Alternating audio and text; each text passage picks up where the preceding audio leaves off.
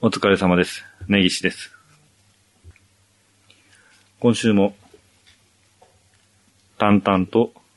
サイコパスの話をしていきたいと思います。今回も、サイコパスの真実から、えーロバート・ヘアのサイコパスチェックリストにおける4因子説から、まあ、先週対人因子の話をしたんですけど、今回は感情因子について話をしたいと思います。絶対好きじゃないですか店長。なんだかんだで食いついてきますよね。全部夕闇どうなのむしろ追いマヨネーズします。お見舞いねマンジ マンジマジマンジそれ耐えられますか心がねどこ向くの？前向いてほしいんだけどな。普通に家って言ったから普通に言ったのに。普通に中古書店夕闇堂ですよイントネーション細かいですね。当たり前じゃないですかちょっと早く。中古書店夕闇堂始まるよ。意外と 意外と足音入るんで改めまして、根岸です。えーここで言う、感情因子なんですけど、まあ、サイコパスで言われる、よく言われる大きな特徴の項目として、えー両親の欠如というのが出ています。両親の欠如というのは、まあ、両親というのは、えー愛情に基づく感情のことで、ジグムント・フロイトの説で言うと、えー幼年期などに、まあ、親の叱責などを受けて、叱責というのは失敗などを叱りつけるとか、咎めるというものなんですけど、それに対して恐怖や不安を抱くというのは子供にとってはとても自然なことだということで、まあそれに対してはね、無条件反射という言葉が当てられるんですけど、で、えー悪いことをしたときに、親に叱られるということで、悪いことに対して、叱られることで恐怖や不安を抱くという、無条件反射が行われるので、悪いことという条件付けによって、悪いことをしたときに恐怖や不安を抱くという条件反射が生まれるという、そういう構造があるんですね。これがですね、欠如していると。いうことなんですけど、ここへ来て、まあ、一番最初に挙げた、言ってはいけないという、立花明さんの著書ですね。ここでモーリシャスの、モーリシャスというのはあの島の話ですね。えっと、皮膚コンダクタンスの実験で、20年後どのような、どの子供が成人後犯罪者になったかを調べたんですけど、えー1795人中、137人が有罪判決を受けてて、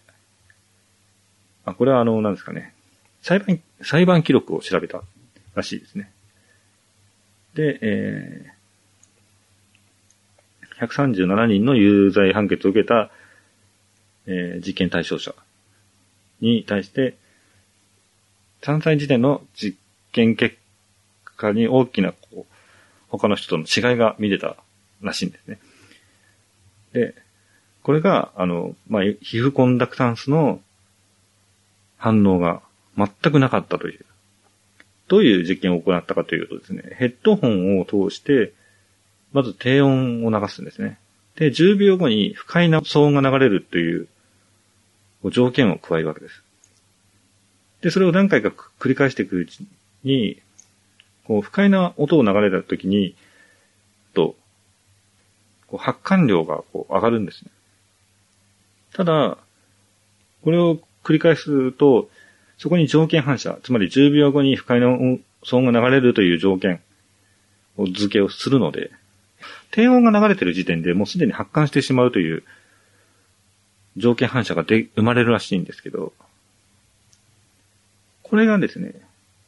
このユーザー判決を受けた137人には全く出なかったと。3歳児の時点での実験で全く反応がなかった。つまり、恐怖条件付けの機能に何らかの障害があるということが分かったらしいんですね。まあ、ここで言ってるのは、発汗しない子つまり3歳児の時点で発汗、発汗しない子っていうのは、えー恐怖条件を学習できていない子に関しては、両親を学習できない。と言ってるんですね。つまりこの、両親の欠如という項目で言っていることと、まあ、言ってはいけないでいう条件に関して一致が見られるということですね。さらに、共感性や罪悪感の欠如ということも挙げてるんですけど、えー知能に問題があるわけではないので、善悪の区別はついているんですけど、まあもちろん両親が学習できていないということを考えると、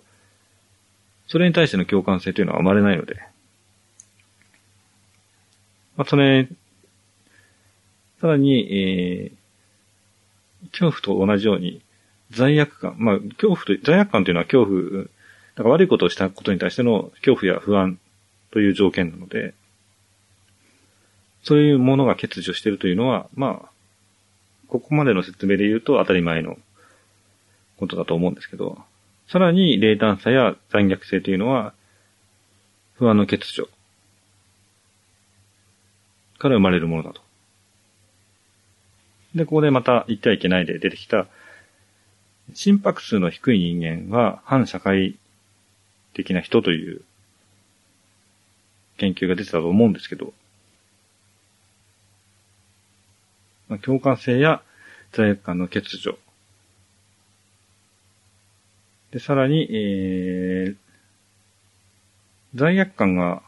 欠如しているので、そこに冷淡さや、えー残虐性というのが生まれてしまったり、まあ、エイドリアン・レインの時の心拍数の低い人間の条件として、心拍数の低さと反社会的攻撃的行動の相関についての説明で挙げていた、恐怖心のなさ、共感力が低い、刺激の追求という項目と大きく当てはまる結果になりますね。まあ、冷淡さや残虐性が上がるというのは刺激の追求によって、相手に何かこう、攻撃性が生まれたりとか、そういう結果になっています。さらに不安の欠如というのを挙げてるんですけど、両親の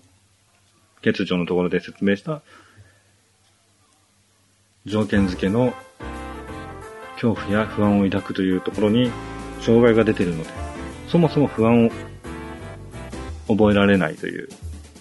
恐怖を学習できていない、できない障害に、が脳に、脳にあるという人をサイコパスであると結びつけられなくはないという形になってるわけですね。今回わかんないな、よく。まあ、こんな感じで、まだまだ、あと、生活様式因子と反社会性因子があるんですけど、えーっと、生活様式因子っていうのは、えー現実的かつ長期的な目標の欠如。現実的、長期的目標の欠如っていうのは、先のことを考えないということですね。仕事も長続きしないとか、そういうことですね。あと、衝動的、衝動性と刺激気球性、あとは無責任性、不安がない。不安がないので、責任感がないということですね。ちょっと、ここを長くやりすぎてる気がするので、どんどんいっちゃいますね。反社会性因子というのが、えー因子の中の第4因子ですね。えー利己的で共感性の希薄な人間っていうのは、やっぱり、自分の自己のこう、利益追求のために平気で反社会的行動をとってしまう。というのが、サイコパスの特徴ということですね。